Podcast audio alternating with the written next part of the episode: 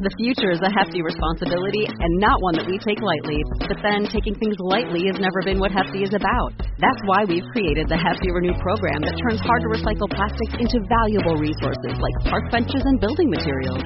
To participate, simply fill up an orange Hefty Renew bag with accepted items, tie it up, and drop it in with your regular recycling. That's it. It's that easy. It's time to rethink recycling with Renew. Particular valued resources may vary by geography. More info available at heftyrenew.com. it's Miles and I'm three old and I love race cars and family adventure podcasts. Goodbye. This is Family Adventure Podcast, inspiring families to dream, travel, and accomplish epic adventures. Now your host, Eric Hemingway. Hello, folks. Welcome back to Family Adventure Podcast. And if this is the first time you've come here, then how's it going? Welcome to the group. We're glad you're here. This is uh, this is the place where we like to talk about family adventure travel, um, kind of specializing in nomadic travel. Travel families that just take off and go for a year or more and live nomadically all over the globe or all over the United States. RVs, boats, uh, bikes, whatever trains. We don't have a train family yet, but we're looking for one. So if you know somebody who's taking a long train ride or trains across countries, we'd love to hear about it. So, anyways, uh, this week we are finishing our interview with Joshua Sheets. Got into a little bit kind of general ideas last week, and this week he really dives into a lot of specifics on your budget, how to get a hold of your budget, find out ways you can save money. It boils down to three things. I loved how he said it how much you make, how much you spend, and what you do with the difference. Uh, and financial planning 101 is spend less than you make. So, uh, so there's really only three ways you can tweak it. Either you make more money, spend less, or invest better.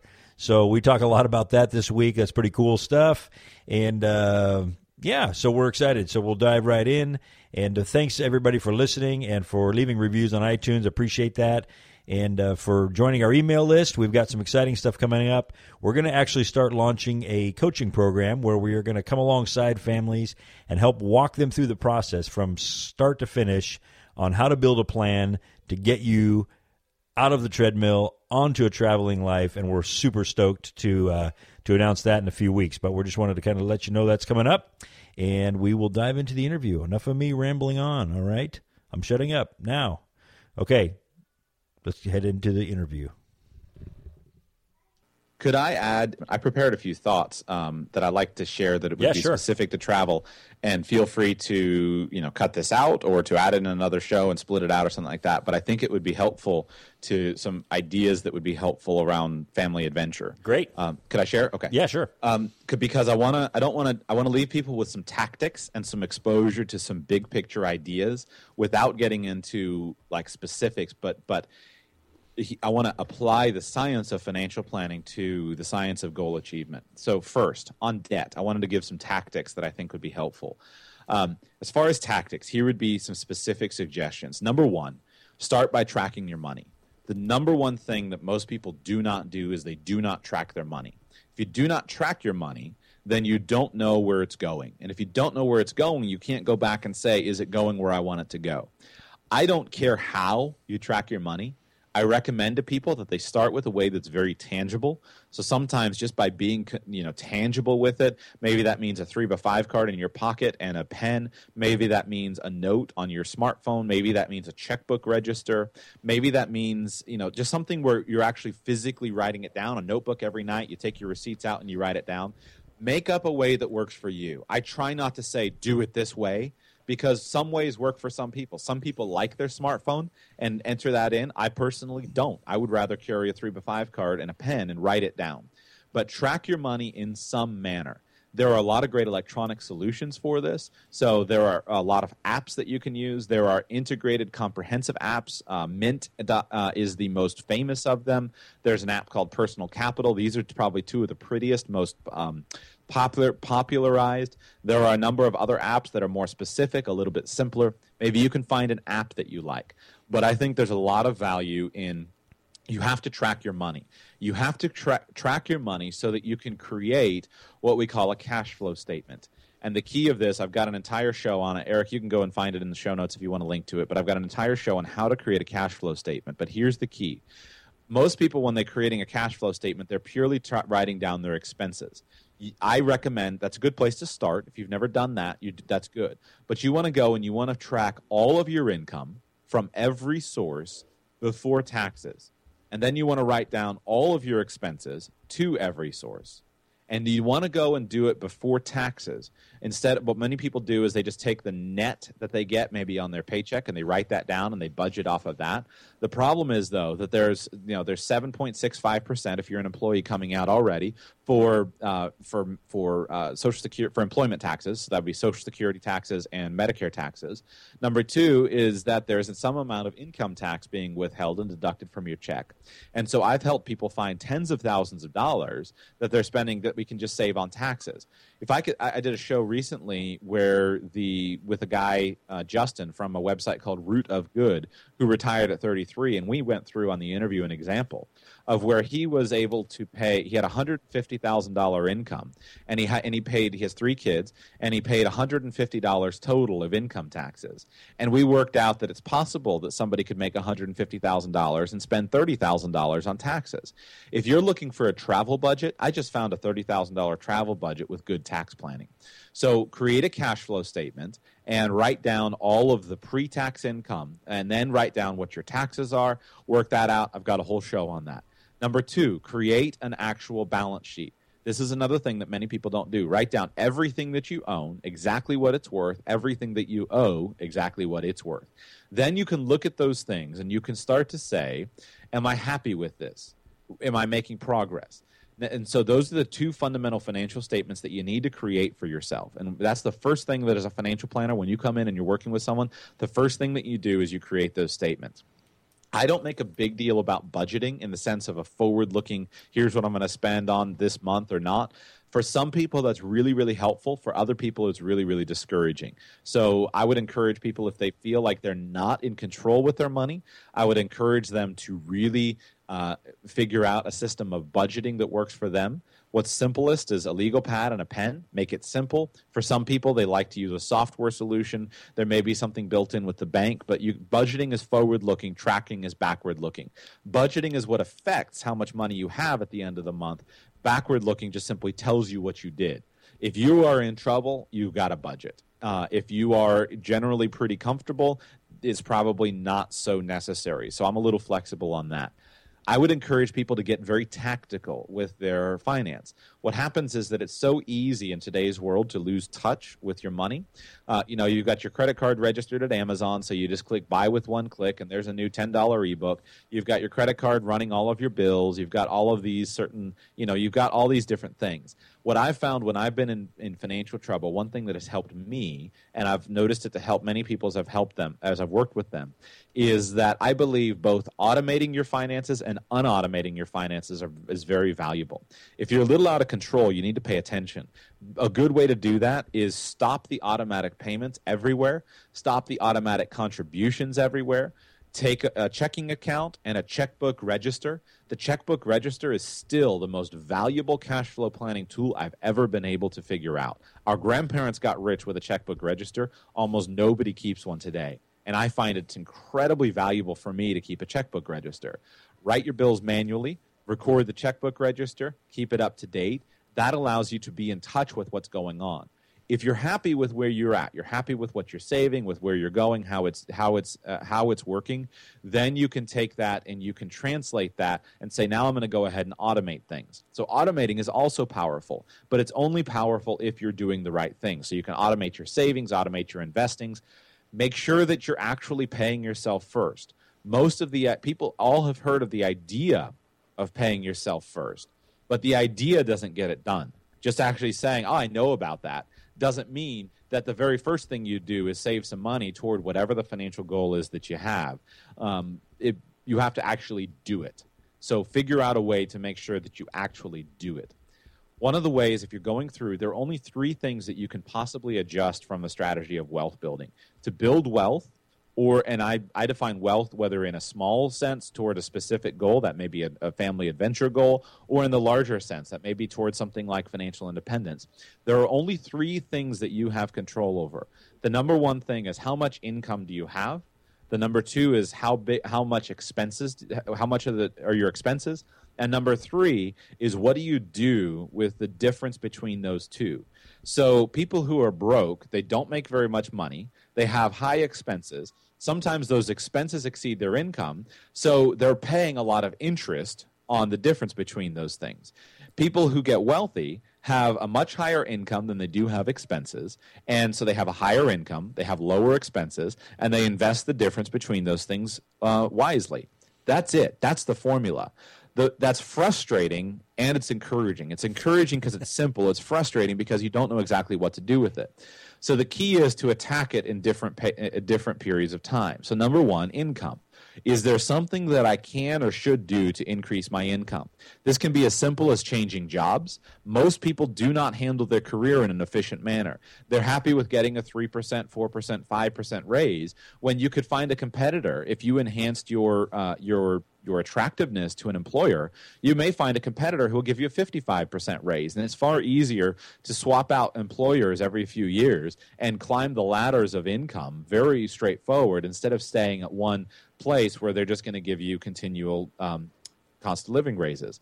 Uh, but in order to do that, you have to become more attractive. So you have to focus on building your skills. You have to focus on becoming more employable. You have to focus on building up. That may mean a formal certification. Maybe you need an MBA. Maybe you don't because a formal certification is not valuable, but you need to become much more excellent with leadership.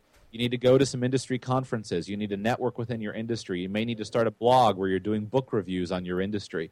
So, something if you're an employee to increase your income substantially. If you're an entrepreneur, you, you have a tremendous opportunity to focus on ways to constantly be increasing your income. Number two is expenses. I think there are a couple of ways that are useful to track expense to do expenses. Because you started with tracking expenses, then I would recommend that you order these expenses from highest to lowest and from lowest to highest. Many people when they first start to think about saving money, they automatically start with the little things. So there's a joke in the personal finance world about the latte factors. The idea is if you just cut out the expensive coffee, you'll get rich. That may be, and that works great. But the reality is that some people really love and value that daily latte. So it may be that it's more effective to flip it around and say, what are my biggest expenses? So you see this a lot of times when people get a travel bug. List your expenses in order of highest expenses to lowest expenses.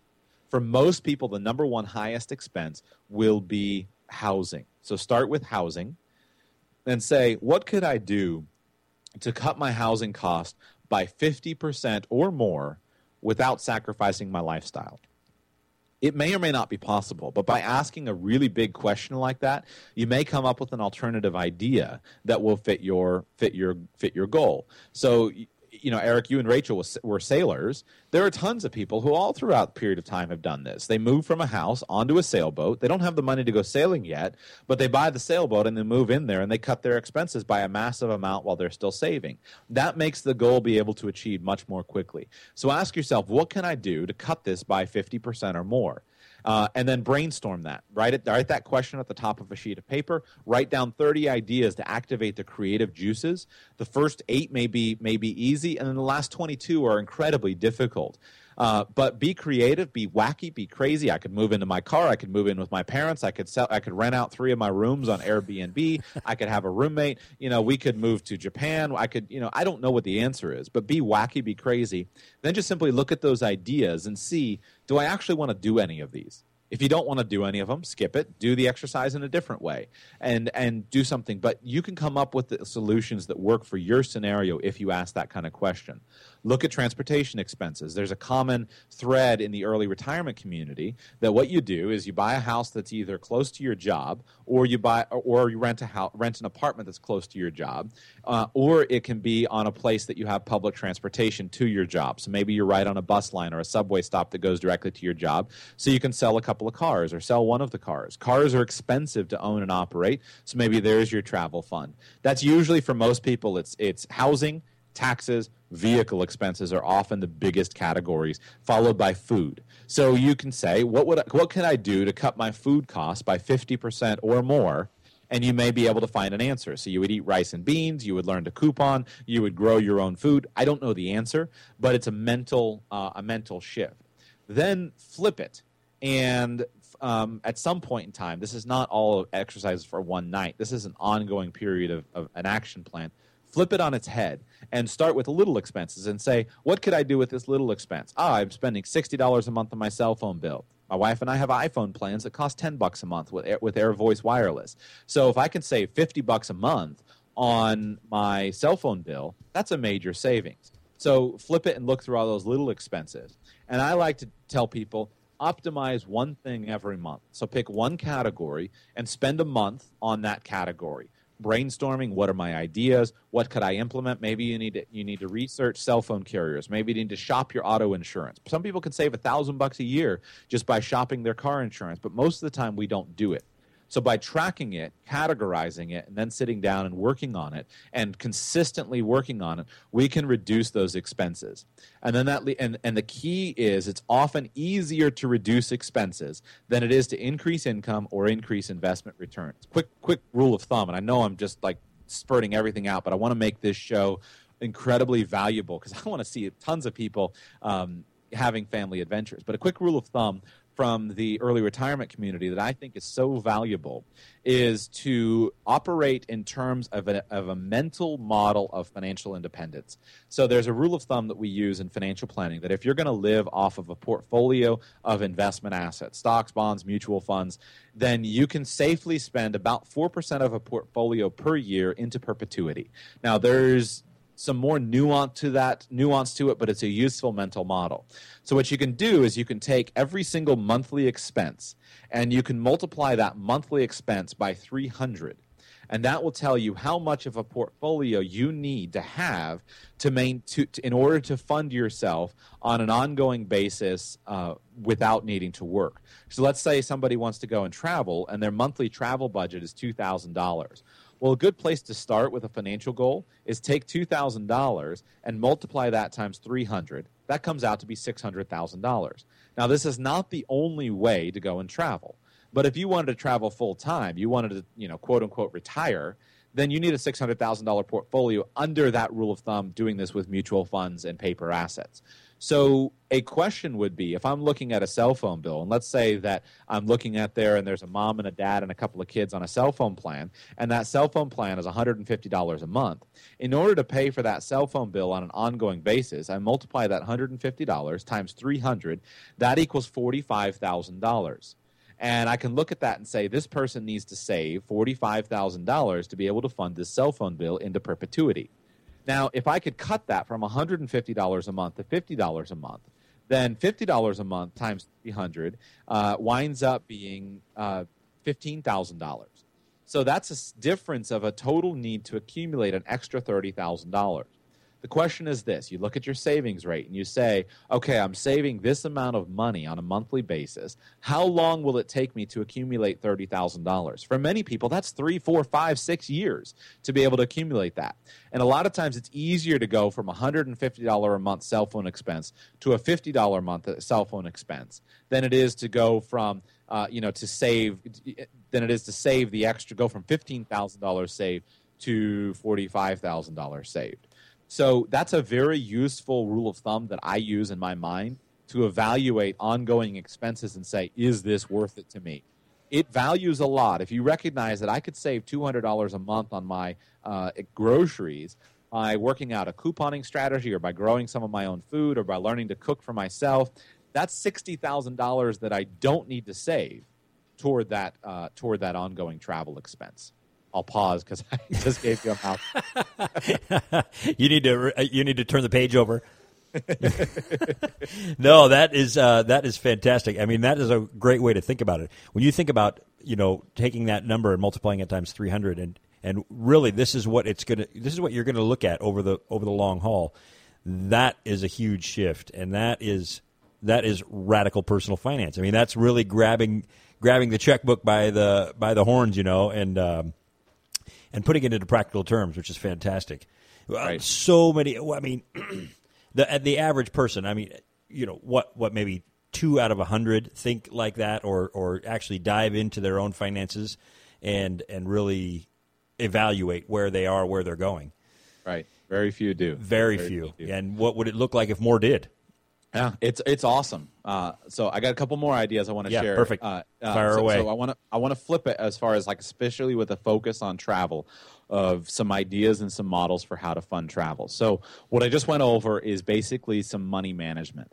So that's focusing on a lot on the income and the expense side. Right. When it comes down to how can I invest the difference wisely, then this will tie over to the income side. So, one of the things that is a very useful mental model, some people will look at things from the perspective of how can I fund things off of an investment portfolio.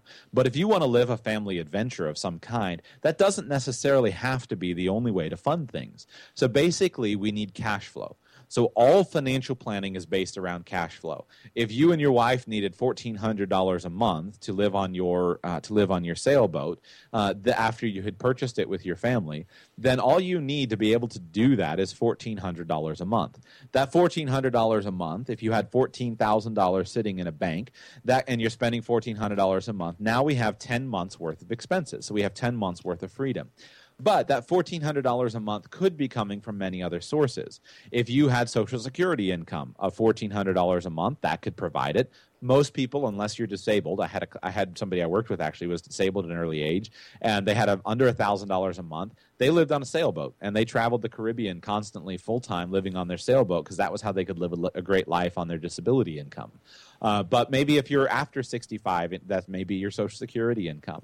If you're younger, that may be a number of different things. So I encourage people investing is a really important skill, and it's awesome if you can fund an investment, if you can fund uh, uh, if you can fund a uh, uh, an adventure based upon investment. To me, that's kind of the the ultimate. Uh, because that's true financial independence when you don't have to do any work and your investment portfolio will build that for you.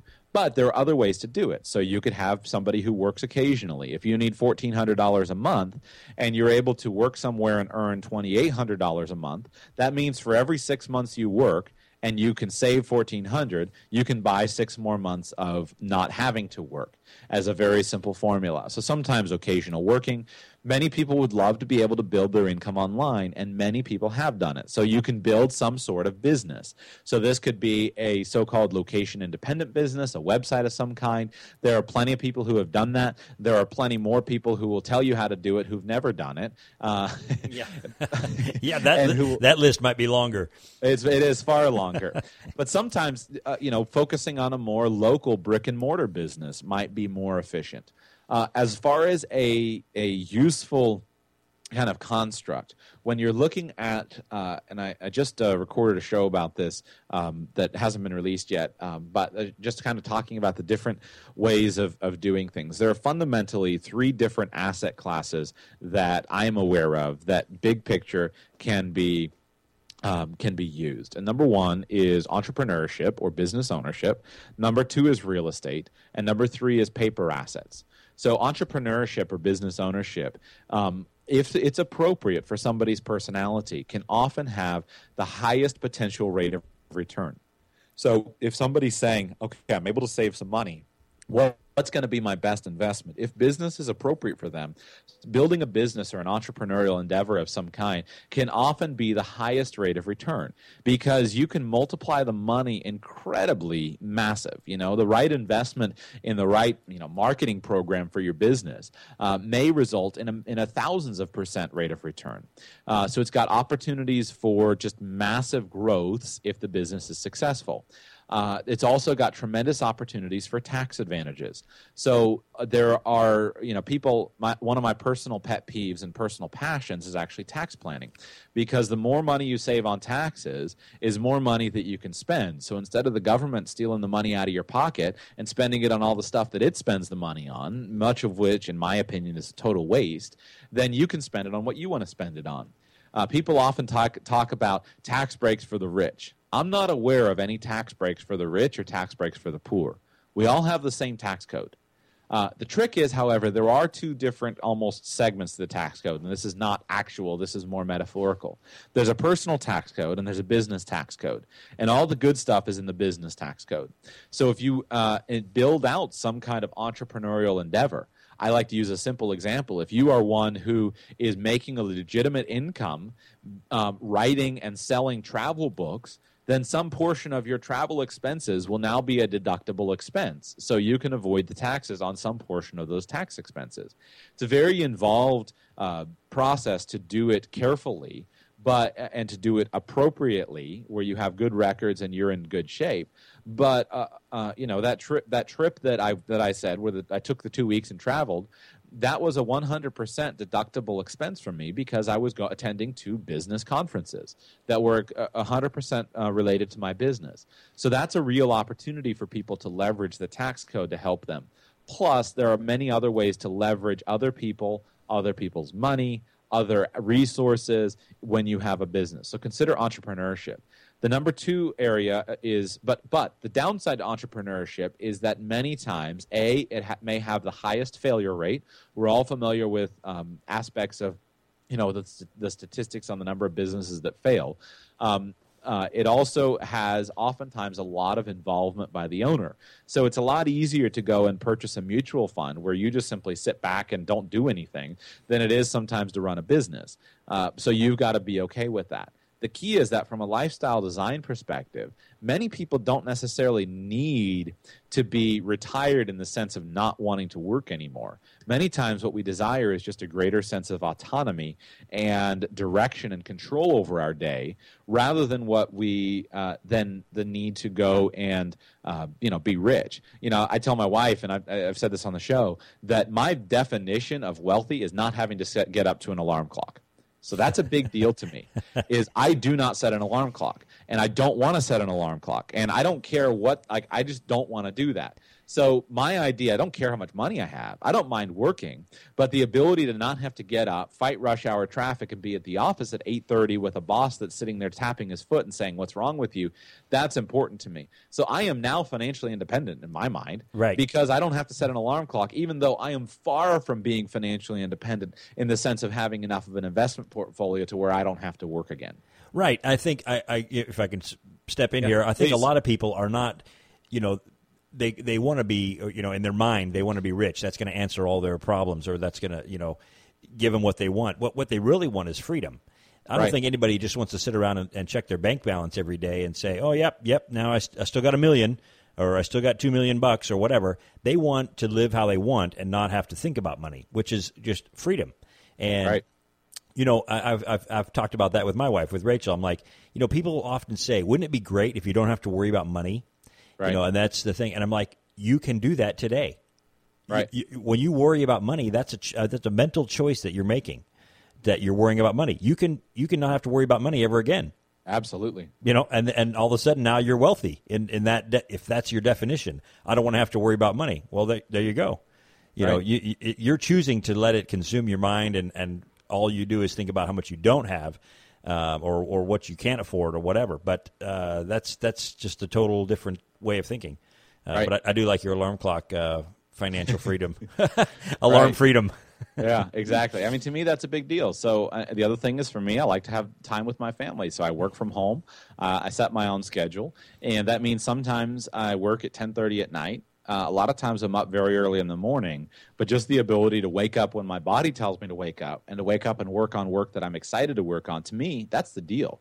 That's that's my definition for now uh, as I work toward financial freedom in the sense of not having to work anymore. Right. Uh, so the second of the three asset classes, number one, is business and entrepreneurship, and I think this is probably for many people the most accessible form and way to fund something like a family adventure. And a business in and of itself is a family adventure. Uh, you know, I have a one year old son, and I'm thinking constantly about how can I build a business that fully integrates my son into my life well, how can I build a business? I, you know, I don't, I don't want to go to an office where my son can't come. Right. I want to build an, I want to build a business where when I go to an industry conference or I go to an event or I'm going to a meeting, I want my son to be there because how is he going to learn the social skills and the business skills that he needs to know for his success in life? He's going to learn that by being there right beside me. I don't want to, you know, I don't want him to to go and learn the social. I don't want him to learn the social skills of a caddy uh, click world that may exist in a in a local middle school. I want him to be there with me, working with adults, working with individuals. So if we are uh, considering making an investment in a company, I want him to go and help me interview the people. I want him to to do a project and a research project on the, on an industry to see if there's an industry that's growing. If we're going and looking at a house that we may be buying uh, as a rental house, then maybe, and this is one of the reasons why I'm personally thinking about changing my personal stance toward real estate, because I want to take my son with me and have him be involved and say, let's do the, let's run the numbers on this house and see if it's a good investment. I want him to be there to negotiate with the person and see how here's how you negotiate. So, uh, so to me, that those are my ideas. But I don't have to be a millionaire to do that. Right. All I've got to do is take control over my circumstances and integrate him in my life. Yeah, yeah, and that's that's the kind of stimulating work that you, you, you know you can do like your grandparents did into their 80s into their 90s. Right. It it's it gets you out of bed in the morning. It's fun. It's uh, exciting. You know, it, there's opportunities everywhere when you start thinking that way. And uh, yeah, so uh, okay, keep going on the asset classes. Right. Num- I'm very excited about number two because this is my background. So Cool. So, so number one is entrepreneurship. Number two is real estate. And real estate is a wonderful asset class for people to consider as building their building their wealth.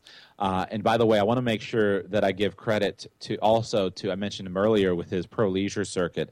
Uh, years ago, I read an essay by Todd Tresidder at FinancialMentor.com, and what Todd's work is interesting is in the, is unique in the personal finance space because he does a good job with talking about he does a good job with talking about building a wealth plan, which is people many people don't think about how to build a wealth plan, and so I want to give him credit. He was the one that I remember years ago when I read his essay on these three approaches that has helped me to to be able to crystallize uh, crystallize uh, my thoughts on it. So entrepreneurship, excuse me, real estate. Uh, it, I think many more people have probably become financially independent through the use of real estate than many other approaches to investment. And real estate is really unique because it is easily leverageable and it's also a fairly inefficient market because it's all localized. So there are opportunities for people to apply hard work toward finding an inefficiency in the market and exploiting that. And it's also an advantage for people because they can apply skill to it. So some investments, if I make an investment in a, uh, a Fortune 500, if I make an investment in Coca-Cola as a small individual, I don't have any opportunity to apply skill to Coca-Cola's uh, business venture and help them increase their profits so that I get a higher dividend on my investment. But if I buy a little house on the corner, I have the opportunity to apply some sort of skill to that scenario. Uh, so whether that's painting the house, whether that's fixing it up, whether that's the ability to find it and find a better buyer for it for whom it's more appropriate, whether that's the ability to see the, uh, a higher vision for it. Maybe I rent it out, you know, to Airbnb instead of to a traditional. I make, you know, uh, tenant and I make more money on it. Like I can apply skill to that in some regard. So real estate is almost a hybrid between entrepreneurship and pure passive investing. And it's a real opportunity for uh, for people to consider. Simplest financial, simplest way to become a millionaire uh, that I'm aware of, other than uh, the joke about start with two million and and take a bad investment, which we've all heard those jokes. But the simplest way that I'm aware of to become a millionaire uh, was, I think, um, I first learned it from John Schaub, who's written some great books on real estate. He said, borrow a million bucks and let the tenants pay it off. Uh, is that that's the unique aspect of, of real estate is borrow a million bucks and let your tenants pay it off for you and you wind up with a million dollars so real estate is a wonderful hybrid it might be less work and less involvement than uh, than uh, than is um, uh, something like a, a, traditional, more traditional brick and mortar or online business. So it might have lower returns, but it's also might have better returns through the use of leverage than it, than maybe again buying shares of of Coca Cola. I just interviewed a guy on my show uh, named Joe, and he and his wife are teachers in Las Vegas, and on a teacher's salary, he has been he's on track. They're in their late twenties now. He's on track to retire, I think, at the age of thirty with owning about 25 i think he said something like something like a couple dozen pieces of property um, that will cause them to be financially independent at the age of 30 where he and his wife on a teacher's salary are able to no longer work and, and they're going to go and do slow travel around the world uh, to, uh, as part of their retirement plan. Fantastic. I love it.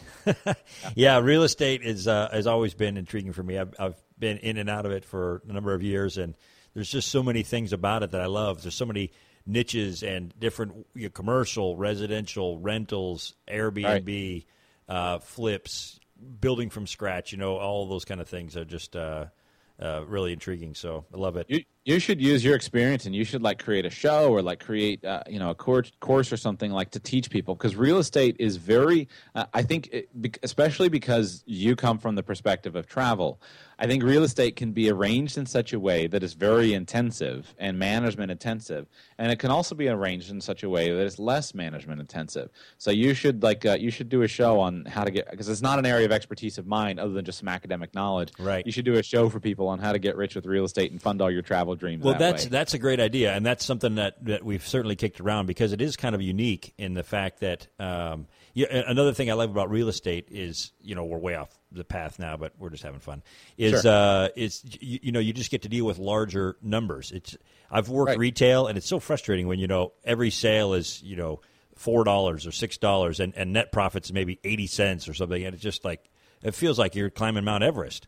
Uh, right. But with real estate, you're buying a house for thirty thousand, selling it for fifty thousand, or what you know, one hundred and fifty thousand, or whatever it is, and uh, it just it's it's just more it seems like you're making more progress when you're dealing with larger numbers and feels like right. you're actually getting somewhere. But I guess it could right. also work the other way, and you know you right. can lose a lot as well. But um, so I guess, but anyways, I think that's a great niche, and I, I appreciate the uh, suggestion there. You know, trying to tie in real estate to travel real estate is is is a wonderful opportunity, but the problem is there's sl- so many sleazy shysters in it in mm-hmm. the business of teaching people about real estate that it, it, really is tough for people to learn how to negotiate between the sleaze and get to the actual really good information. But whether right. it's guys like I mentioned, the young guy who he and his wife on a teacher's salary are getting ready to uh, to retire at 30 or in their 30s or something like that, uh, or whether it is um, whether it is uh, something I know of people that I know personally who um, somebody who worked uh, a career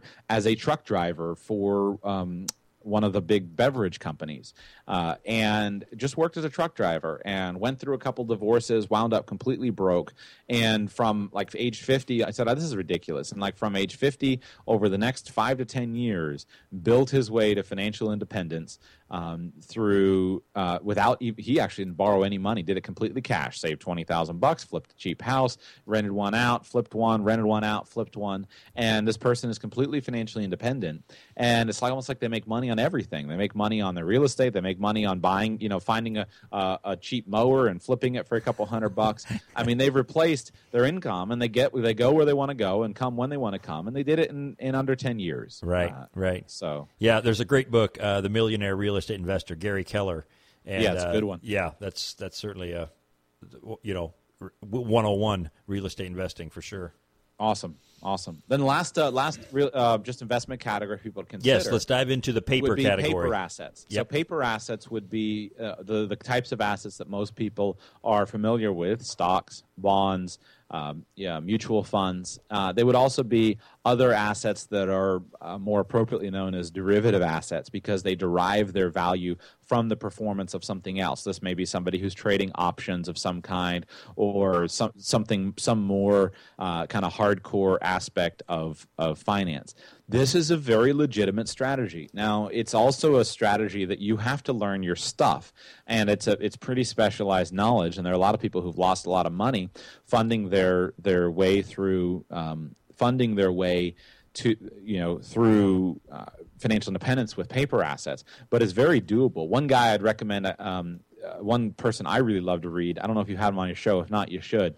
Um, he came on mine. Was um, uh, Pat Schulte, who writes the the travel blog bumfuzzle.com.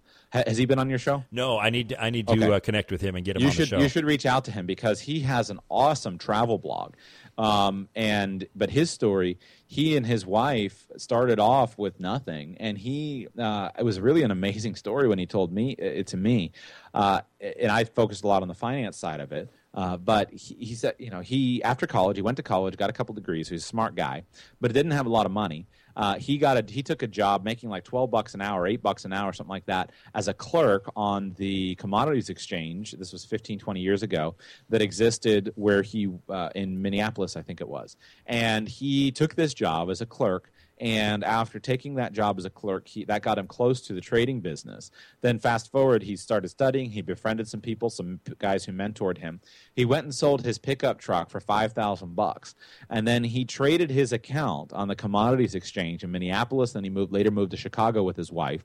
He traded his account from the $5000 pickup truck always trading his own money he traded it to be enough money from the time he graduated college to the age of either 30 or 31 where he was able to um, closed down his account, and he and his wife left, bought a sailboat, and spent the next three years traveling around the world by sailboat. They thought they were just going to sail and then go back to Chicago and, and like settle down. They haven't stopped traveling for the last 11 years, uh, all based upon his trading skill with paper assets. So he actually wrote a book called Live on the Margin, where he talked about that as being a strategy for um, as being a strategy for people to. Uh, uh, being a strategy for people to fund their travel. And he talked a lot. He gave some basically some introduction to uh, his trading style, where he's trading stocks and trading assets. So people should should pick. You know, they can, and and you don't have to do one or the other. But the thing is that most people, their only plan is they work the many people. Excuse me, I, I don't like to use most because I, I don't want to excessively exaggerate. Many people, their entire financial plan resol- revolves around I'm working the job that I'm working because my parents, you know, worked in that industry as well. Uh, I have expenses that I have because I'm following the same path as just about everyone else. So I need to live in a three bedroom, two bath house with a picket fence and uh, my 2.1 kids and my dog, and you know, in the in the suburban neighborhood. I need to upgrade from time to time. I need an SUV and a minivan, you know, to or pickup truck, and they just and they just kind of and then my savings and investments is I put 10% of my 401k.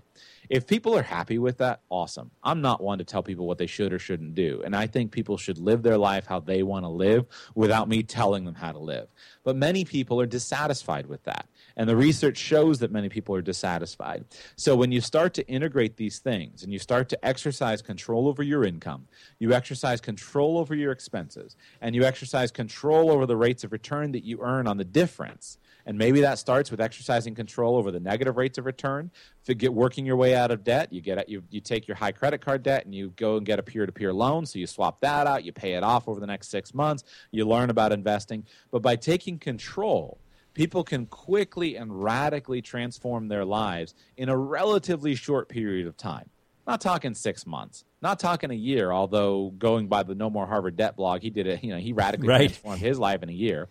And I've seen some people make some amazing moves in a year. But over the course of a relatively short amount of time, a few years, uh, a decade, maybe a couple decades, people can accomplish some radical transformations. And then they can really fully have the financial backing to really live the goals and the vision that they have for their life. Right. So hopefully that was what I had. I know. I know that maybe you need to add this as a bonus or. or yeah, yeah, no, no, no. That's that's perfect. I mean, we this actually was what I had prepared as far as f- for how to connect the goals of living an adventurous life and having adventures with your family to financial planning. There is a very important correlation, but it's not with saying what mutual fund should I put in my 401k. That makes a difference, Right. But not nearly as a big di- difference as what I laid out. Well, it, it, I love it because there's it's, it's a crossroads of so many different aspects. I mean, the same kind of mentality, and and I and I uh, I'm aware, you know, read Pat Schulte's book, uh, Living on the Margin, and Mm-hmm. and I love the fact that he tied in the same kind of mentality that it takes to go family traveling and family adventuring. That that risk, that uh, curiosity makes you a great uh, day trader or investor or Right. real estate investor. You're, you're comfortable with with bigger risks, Right. And and that ties in exactly with what you're saying about personal finance and and and what takes it from personal finance to radical personal finance. Absolutely. And it's the risk factor, it's the take control factor, and it's the not being content with status quo. And uh, I love it. And, and I think things are changing. More, you, you change from most to many, and I think that is a, a an important distinction. Well, th- there is many, but I think there's more people waking up to the fact that um, this is this is life. We get one shot. We we need to take control, and if we want to get what we want out of it, it's going to take some serious, um, and not that that has to be not that it has to be serious or unfun or or uh, you know um, hard nosed or whatever, but just uh, Right. just uh, conscious effort, I guess, is the way. Right. And and and thinking out of the box and all of those kind of things all converge on this. I, I had an interesting uh, conversation with a friend of mine in California, and I think he lives near Cupertino, not in the you know Silicon Valley somewhere and uh, his son is really into Apple. I think he's only nine nine years old, but just loves iPods. You know, loves MacBooks and everything. So for his birthday, he wanted to go visit Apple, and they actually went in the front door and just kind of you know walked in and said, "Hey, my son, this is his birthday thing." Right. Who who do they run into but Tim Cook, you know, Wow. CEO. And he just takes, you know, five minutes. They popped into a little side room, and he says, "You know what?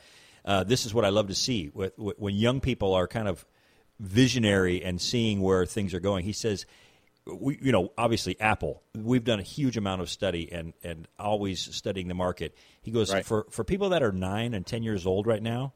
65% of the jobs, and I don't know if he just pulled this number out of the air, if it's actual study, 65% of the jobs that will be available to them when they're in the working community, 25 years old, don't Right. even exist yet. Wow. And you try to think about that, and and here here we are, you know, making podcasts, and there's plenty of people making a living doing, Right. you know, that didn't Right. exist five years ago or even ten Right. years ago. And what's it going to be like in another ten years or fifteen years? And so that constant, uh, you know, that's what I encourage my kids to do. Uh, you know, we're homeschoolers, so that's a big part of what we like to do as homeschool is just learning to learn because Right. that is lifelong and it's constantly changing maybe now more than ever and adapting and you know seizing opportunities and having that that um, inherent ability to assess risk and, and make a wise decision on what what is going to be most beneficial whether whether it's financial or lifestyle or whatever so uh, I, I love it how it all it all kind of comes to the same point Right. When I listen to your show, it's fun. I'm glad you said that statistic. and your show uh, is one that my wife and I enjoy listening to together. Many of the shows that I listen to, she's not into, and some of the shows she's into, I'm not into. So when we travel or in the car on a road trip, uh, we'll often listen to your show uh, because it's one that, that we both uh, we both enjoy li- listening to. Uh, but one of the things that I I don't scream at it, but when I listen to a lot of your guests sharing around education, uh, I, I education is so incredibly important to people. Uh, but oftentimes, many of the guests, and, and I- have I may have a blind spot in this, given that I have a one year old son and I haven't been down this road um, yet. As far as I don't know what it's like to parent a 12 year old or a 14 year old. I, I don't know what it's like yet. But when I listen to a lot of the guests are very concerned about, uh, you know, we've got to make sure that we get back. They've got to be, you know, set up in school. I think to myself, from financial planning, from my experience, and I think the ability to live a happy life has very little to do with the subjects that you study in, in the mainstream government school system. And like everything that I've laid out in this, eh, you know, in this show or that I talk about in my show, you're never taught any of those skills. And the reality is, is that to think that, you know, a when I study the history of school, I find that it was very little ever designed to give people the skills that they needed for life. Rather, it's designed much more for creating a cultural norm and for creating conformity among people. And then you add in, used to add in, a, you know, a shop class and a home ec class and Right. some practical skills or a PE class to get stay healthy. Most of that is gone. And yeah those we're all those are all cut out of budget right, right. And now we're stuck with now we're stuck with all the stuff that really doesn't matter. It might matter from the perspective of being a classically educated such and such, or it might matter from the perspective of being able to know some general knowledge. But in terms of job skills, and in terms of life skills, and in terms of how to how to have a fulfilling marriage, and in terms of how to provide a roof over your head, it is utterly foolish to think that we could build that in a 12 year period when 65% of the jobs don't exist. When I graduated from high school, I'm 29 years old. I'm a young guy. When I graduated from high school, the iPod didn't exist, the iPhone didn't exist. Like none of these things existed that we take for granted now. But I look around today and there are tens of thousands of people earning a great living, traveling the world with their families from app development or from you know web development or something like that. And so I think we have got to to have any potential for uh, for improving the future, which I'm very optimistic about the future because it's happening due to the work that you're doing, due to the work that guys like me are doing. The the monopoly over information and ideas that previously existed with existing media is broken and right. it is continuing to break more and more. And guys like you can come and you can share your message, and your message will appeal to some people. My message will appeal to another person. You'll, you and I, somebody will listen to our stuff for a year, two years, and then they'll they'll kind of reach their fill and they'll move on to something else. Right. And so this diversity of ideas and the constant impact of like idea, idea, idea, idea, idea, these ideas multiply and they build and they build and they build. So we're breaking the stranglehold that exists on the monopoly of ideas that previously, you know, you had to come had to come through the three major networks or the four, right. uh, you know, the four, the one local newspaper. Um, but the, for our children, the ability to think creatively and the ability to learn and the ability to accomplish things. I listened to what you were talking about uh, on your interview about you know putting your son in charge of the diesel the, main, the diesel engine maintenance and right. your daughter in charge of the charts, and that is the kind of task that our children need at a young age. And I recently did some did some research on. Uh, it just blew my mind when I read about it. A man named Admiral Farragut and uh, have you ever heard this story of Admiral Farragut? No. Okay, Admiral Farragut was the youngest admiral in U.S. Navy history, but he wasn't made admiral this young. But there's an amazing story if you go read about his life. That at the age of 12, he was enlisted in the Navy a few years prior, prior to that. But at the age of 12, the ship that he was on was in a battle. And the ship was in a battle, and his, his ship won. And the ship that he attacked um, uh, lost. So he, at the age of 12, was put on board the captured ship as a prize captain. and he was captain of that ship to get it from where the battle was to port where it would be it would be re- recommissioned into the navy in some in some sense and at 12 years old he sailed this ship with the crew across the ocean while the existing captain who had been defeated was on board and under his command. And he, at the age of 12, the captain, there's an anecdote from his, I think it's his diary or something like that. There's an anecdote where he, uh, where he, uh, um, uh, the, the captain said, "I'm not going to be, you know, uh, in under a boy." Right. And and Farragut, as a as a 12 year old young man, said if you come up and he, the, the, captain threatened to go down below decks, get a pistol, and come up and kill Farragut. And Farragut told him, he said, if you show your face up here, you're dead. The captain never came up. and you think a 12 year old young man, captain of a ship with adult crew members under his command, that that in history was not as unusual as it is today.